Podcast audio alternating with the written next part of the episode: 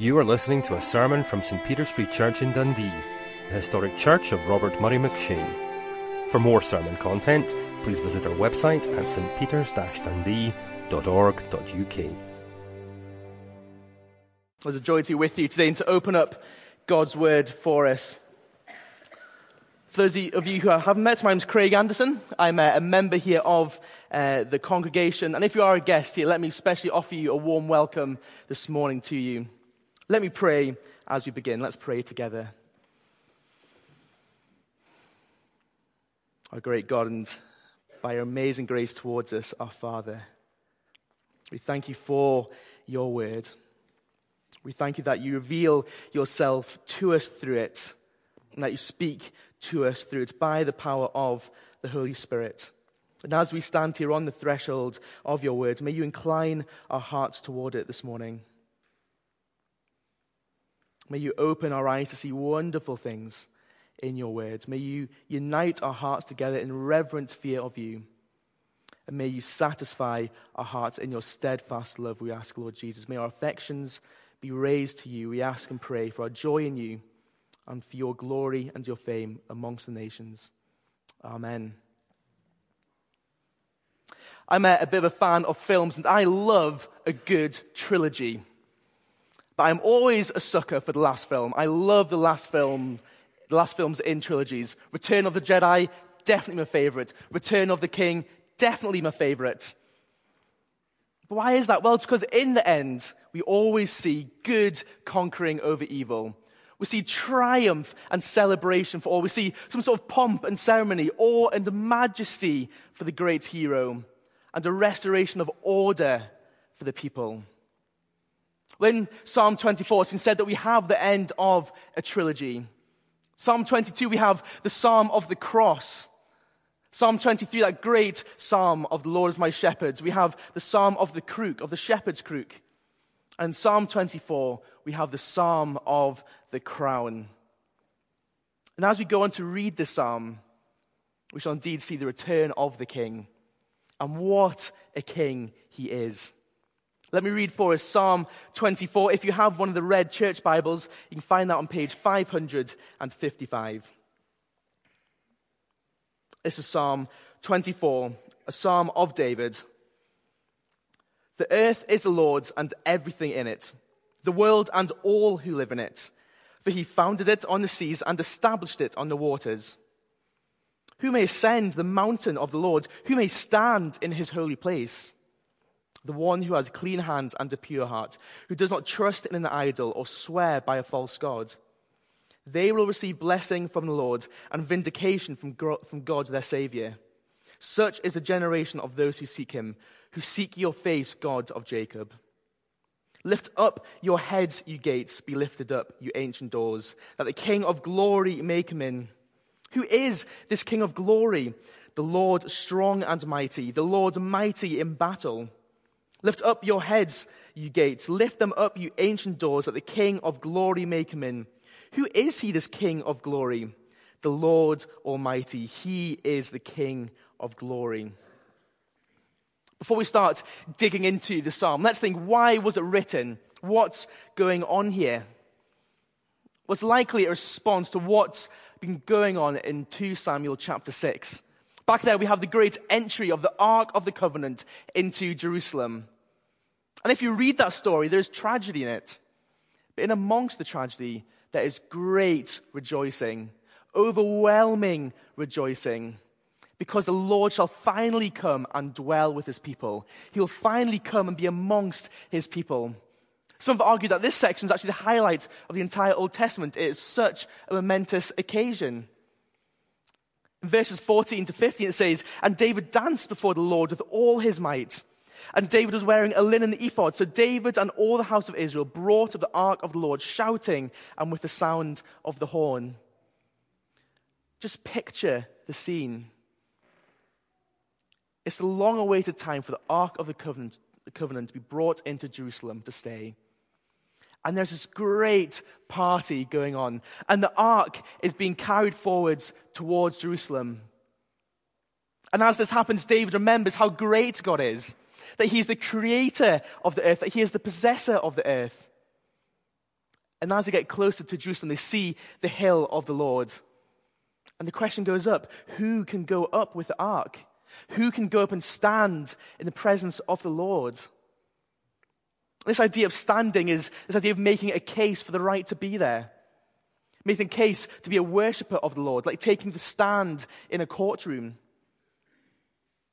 And the answer comes only those who find God to be a saving God, only those who are like Jacob, only those who so live their lives with, with integrity. And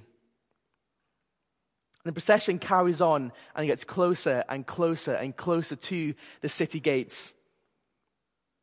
And up goes the request to the gates Open up, open up for the King of glory. And there's this response Who is the King of glory?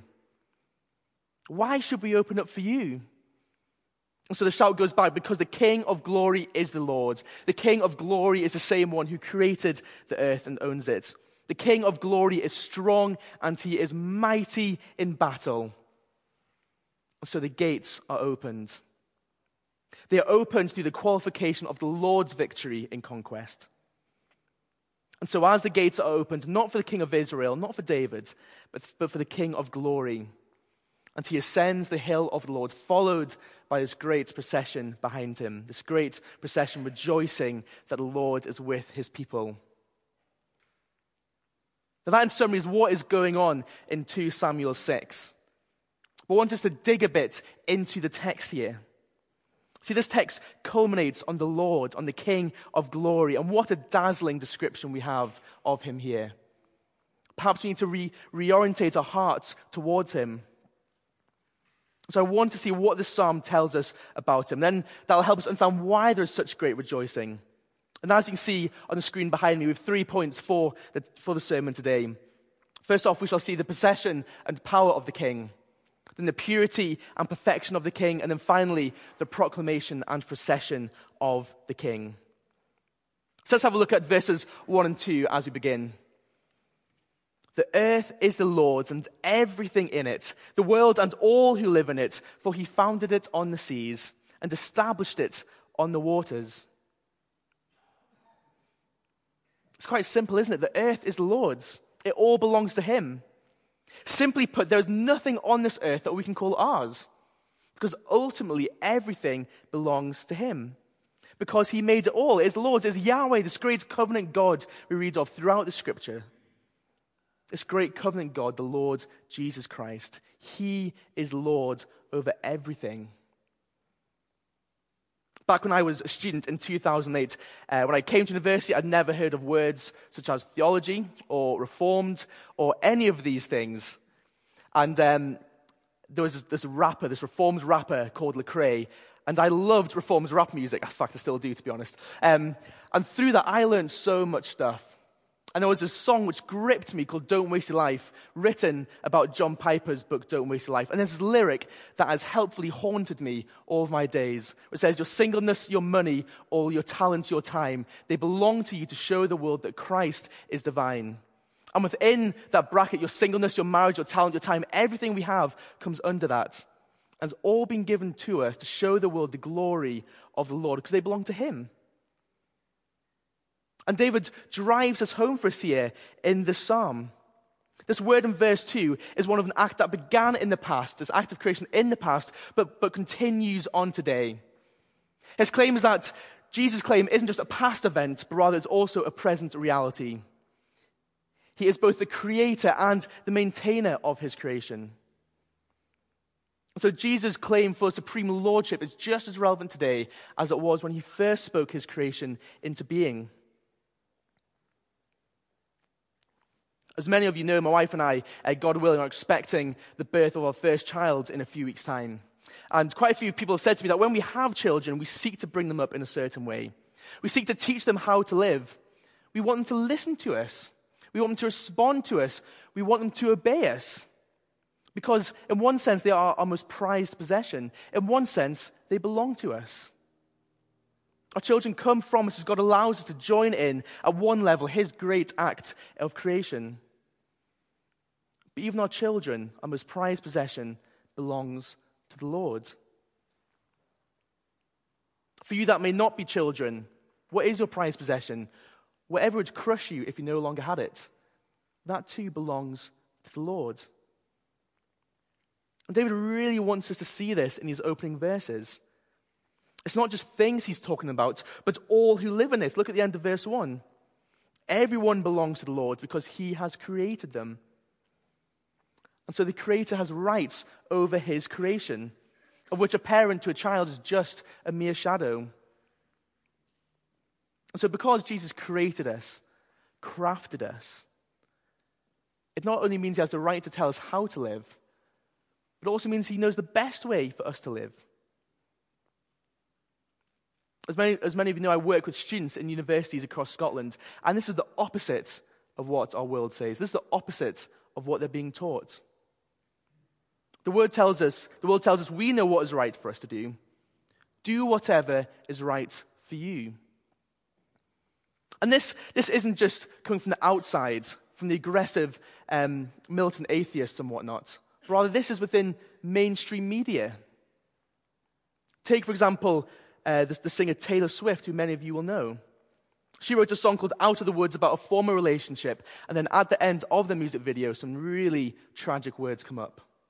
At the end, it comes up she lost him, but she found herself, and somehow that was everything. I mean, on, on face value, it doesn't seem so bad, but why is it so tragic? Well, someone once said if the highest purpose of life is to discover yourself, then everything, including our relationships, must be reorientated to that view of self discovery. And so the ending of a relationship is now a good thing if it prompts that moment of self discovery. And Taylor's song, it resonates with us deep down because all of us want to be totally known and all of us want to be totally loved.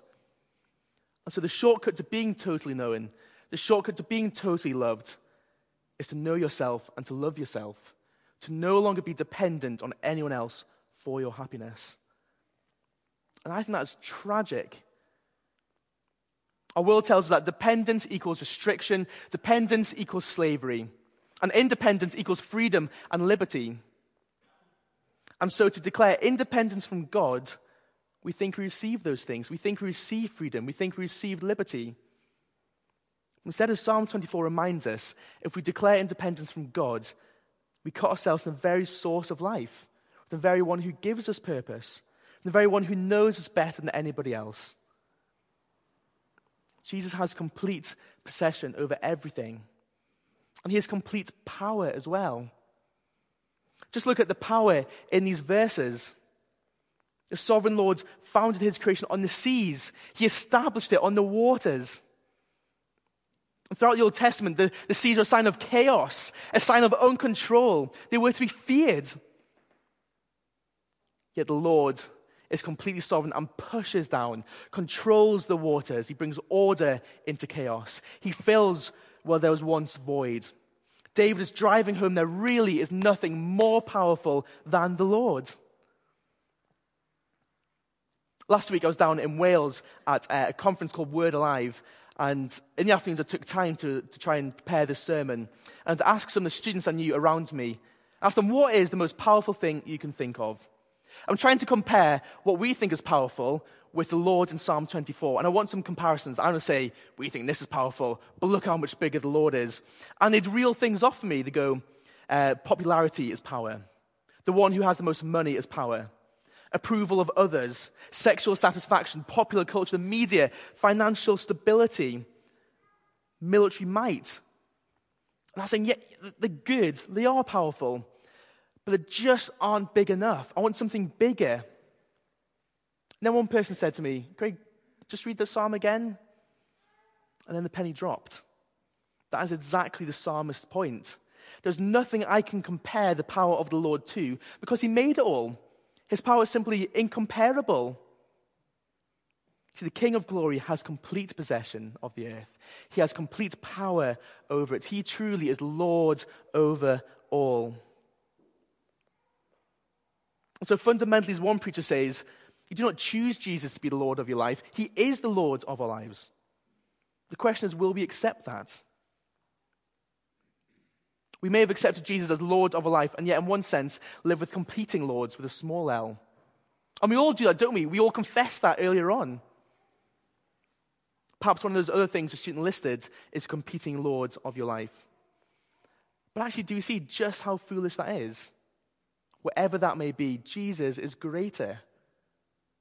The earth is Lord's and everything in it, and all who live in it, for he founded it on the seas, he established it on the waters. He has complete possession, He's, he has complete, uh, complete power. So, when was last time his word challenged you? When was last time you read his word and you were confronted by it? When was last time his lordship over all, th- over all things made a difference in our lives? As I read these verses, my heart is reorientated to remember just how great, how huge he is, and how small I am. I'm reminded that there's no enemy too strong for the Lord, and in that there is great comfort, even in suffering. I read this and I see how foolish it is that I go after all sorts of trivial things when Jesus is greater. For he has complete possession, he has complete power. Behold the possession and power of the king. Have you ever noticed that in our culture, the more powerful someone is, the harder it is to get to them? The more of a celebrity someone is, the more powerful a politician is, the harder it is to get to someone. Actually, isn't it striking? As you read verses 1 and 2, we are blown out of the water. Jesus is far greater. And then verse 3, there's a way to be with this awesome king. Isn't that incredible? Who may ascend the mountain of the Lord? Who may stand in his holy place? There's a way to be with there, to be there with him. David's asking who can come up. Can you stand? Can you come into the presence of this Lord? Look at what is required. Verse 4 the one who has clean hands and a pure heart, who does not trust in an idol or swear by a false God. And just think for a moment.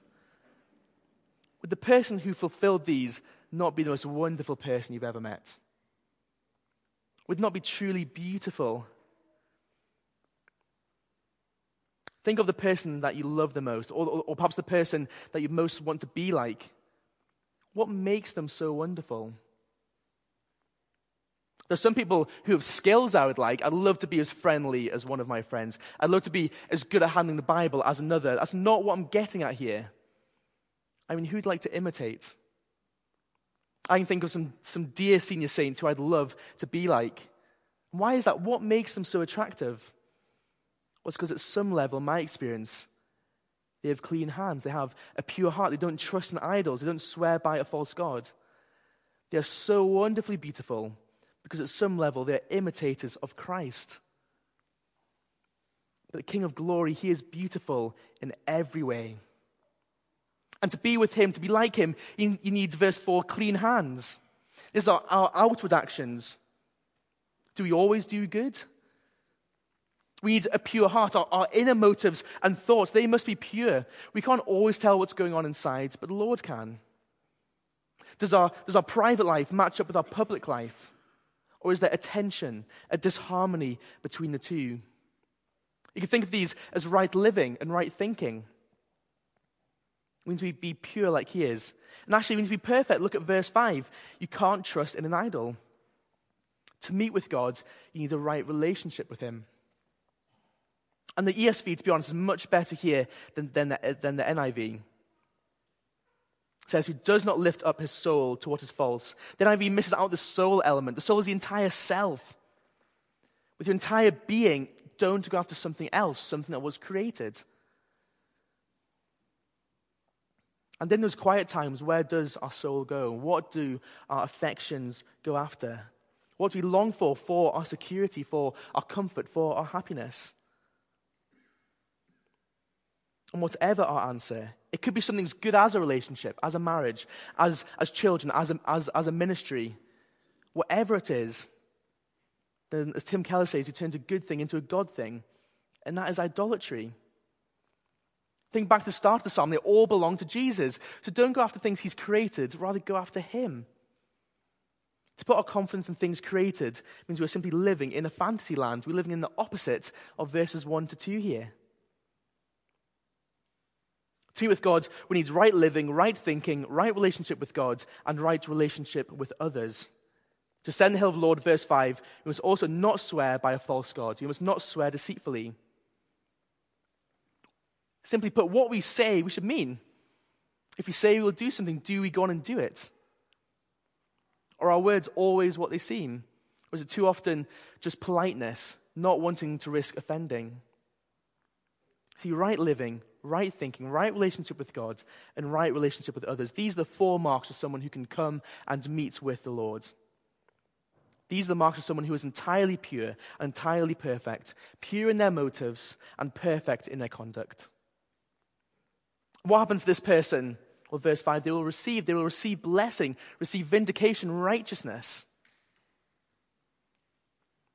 Now let's really dig a bit deeper into what's going on in these verses. To ascend the hill of the Lord, you need to be like verse 4. Can this be achieved? Well, no way. I think you should re- read that and feel the weight of it. That we simply do not match up to what is required. But close up, verse 4. The one who is like, sorry, verse 5, the one who's like verse 4 and so can climb the hill of the Lord has received this. Look at the text. The blessing of being with the Lord, verse 3, and the righteous life required to be with him, verse 4, come from the Lord, verse 5. It is not something achieved, it is something which is received. Do you see that there?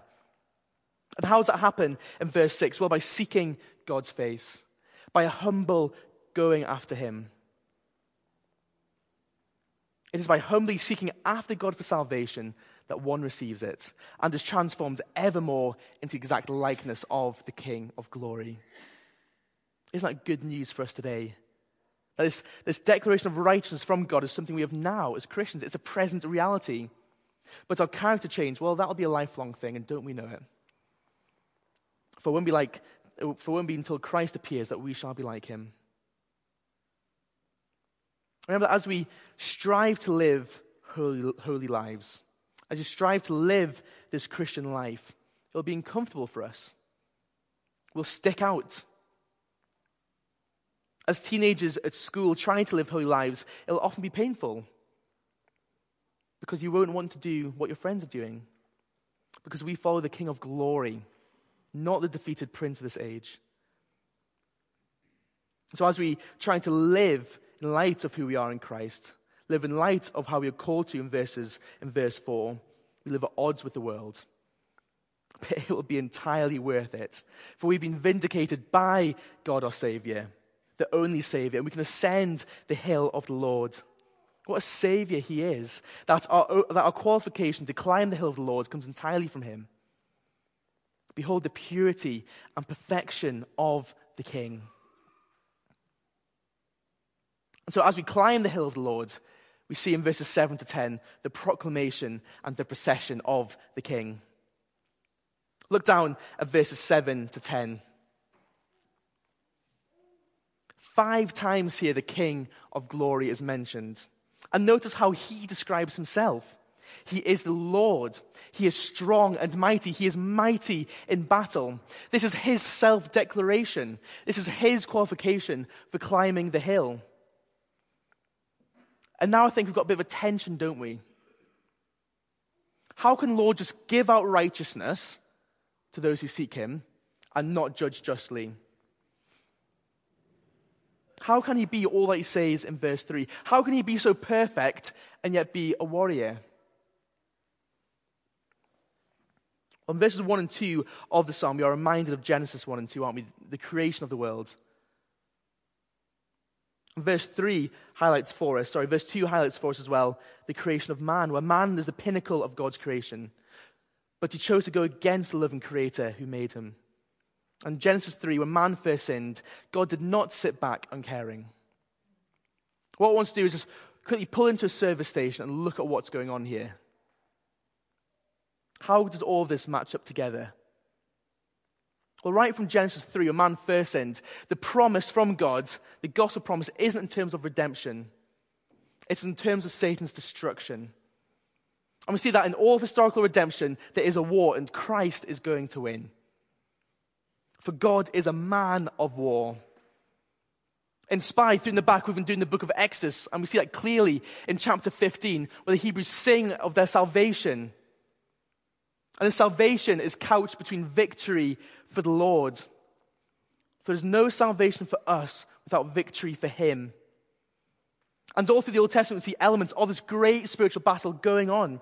We see echoes of the cross, foreshadowing of, of Christ coming in salvation. And where there is to be salvation for the people, there is to be victory for the king. This has always been the case in the Old Testament. And it's what has been promised. Think of that great passage we read at Christmas time in Isaiah. Isaiah chapter 9, verses 6 and 7, which says this For to us a child is born, to us a son is given, and the government will be on his shoulders, and he will be called Wonderful Counselor, Mighty God, Everlasting Father, Prince of Peace. Of the greatness of his government and peace, there'll be no end. He will reign on David's throne and over his kingdom, establishing and upholding it with justice and righteousness from that time on and forever. The zeal of the Lord Almighty will accomplish this. And if you open up Isaiah 9, this context here is in the context of war. And in verse 6, we see four titles given to this child to come. And all of them are war related. This idea wonderful counselor, as somebody who, who, who strategizes, determines the best way to win the battle, the best way to defeat the enemy, a wartime consultant, advisor.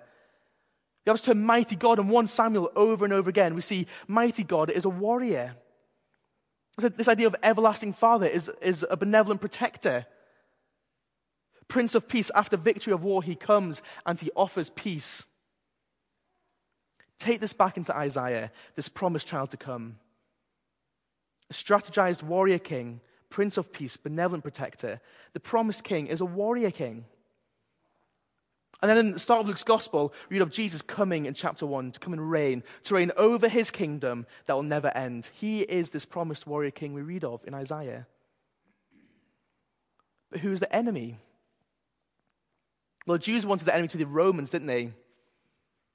But as you know, Jesus didn't come to defeat the Romans. He said, 1 John 3 8 says, The one who does what is sinful is of the devil, because the devil has been sinning from the beginning. The reason the Son of God appeared was to destroy the devil's work. Jesus came to destroy the devil's work. He came to fulfill that great promise back in Genesis 3:15. Satan, sin, and death are all the enemies that Christ destroyed. Think of, of that well known passage in Hebrews 2. You might want to turn there, verses 14 to 18. Since the children have flesh and blood, he too shared in their humanity, so that by his death he might break the power of him who holds the power of death, that is, the devil, and free those who all their lives were held in slavery by their fear of death. For surely it is not the angels he helps, but Abraham's descendants. For this reason, he had to be made fully like them, fully human in every way, in order that he might become a merciful and faithful high priest in service to God, that he might make atonement for the sins of the people because he himself suffered when he was tempted, he is able to help those who are being tempted. The context in Hebrews 2 is Jesus bringing many sons and daughters to glory. So Christ came as a human. He came as a human to destroy Satan and defeat death. And in verse 17, Jesus came as a human to propitiate, to make atonement, to turn aside the wrath of God from his people. And the two of them go hand in hand. By bearing God's wrath on the cross for our sin, Jesus defeats the devil.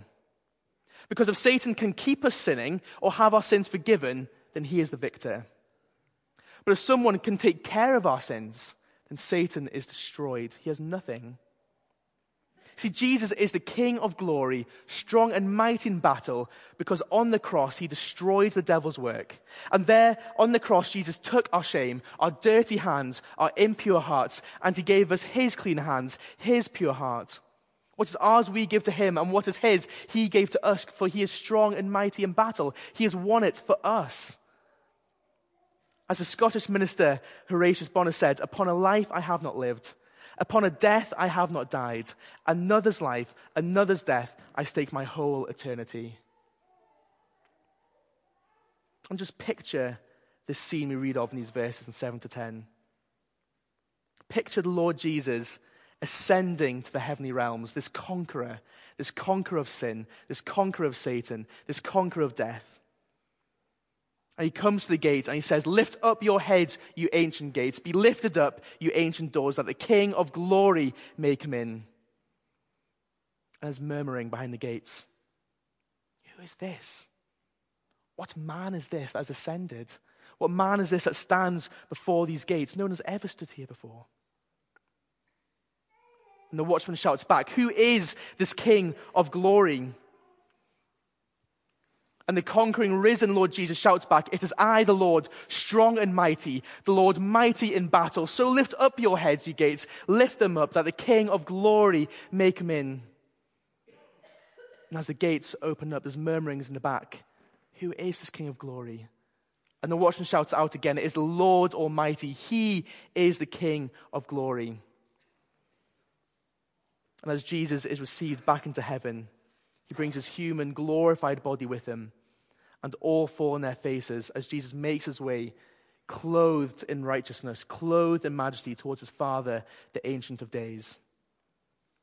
And the King of Glory, strong and mighty in battle, with scars on his hands, sits down on the throne, and turns to his Father, and says, It is finished.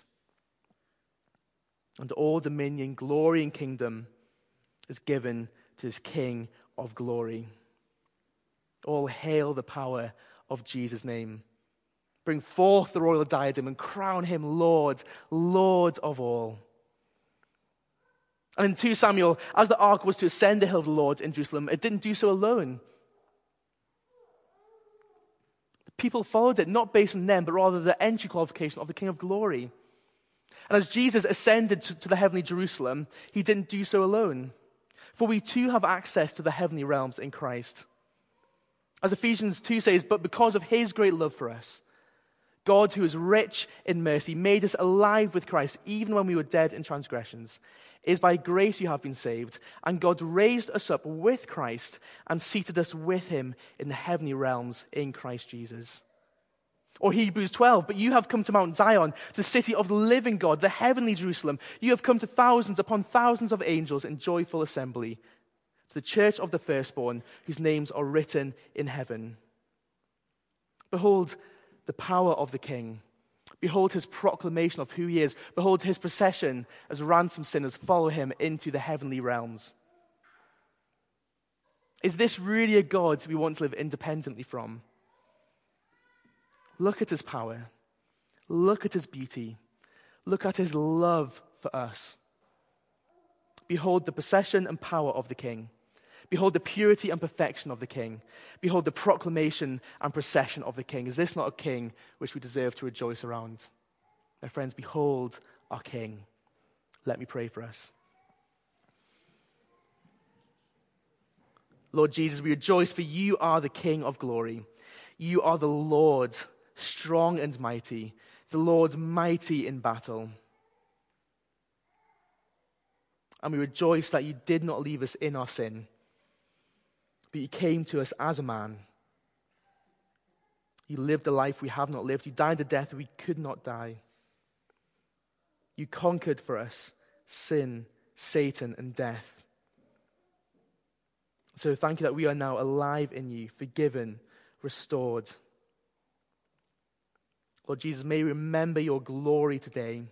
May we remember your glory this week, and so have our hearts reorientated towards you. We're sorry for times when we make small of you, where we forget your glory, try and put you in a box.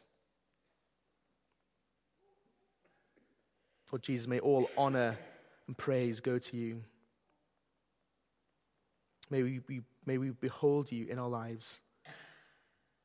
For you are the King, you are the Lord. We praise you, Lord Jesus. We say all these things in your name, in the heavenly realms, before our Father. Amen.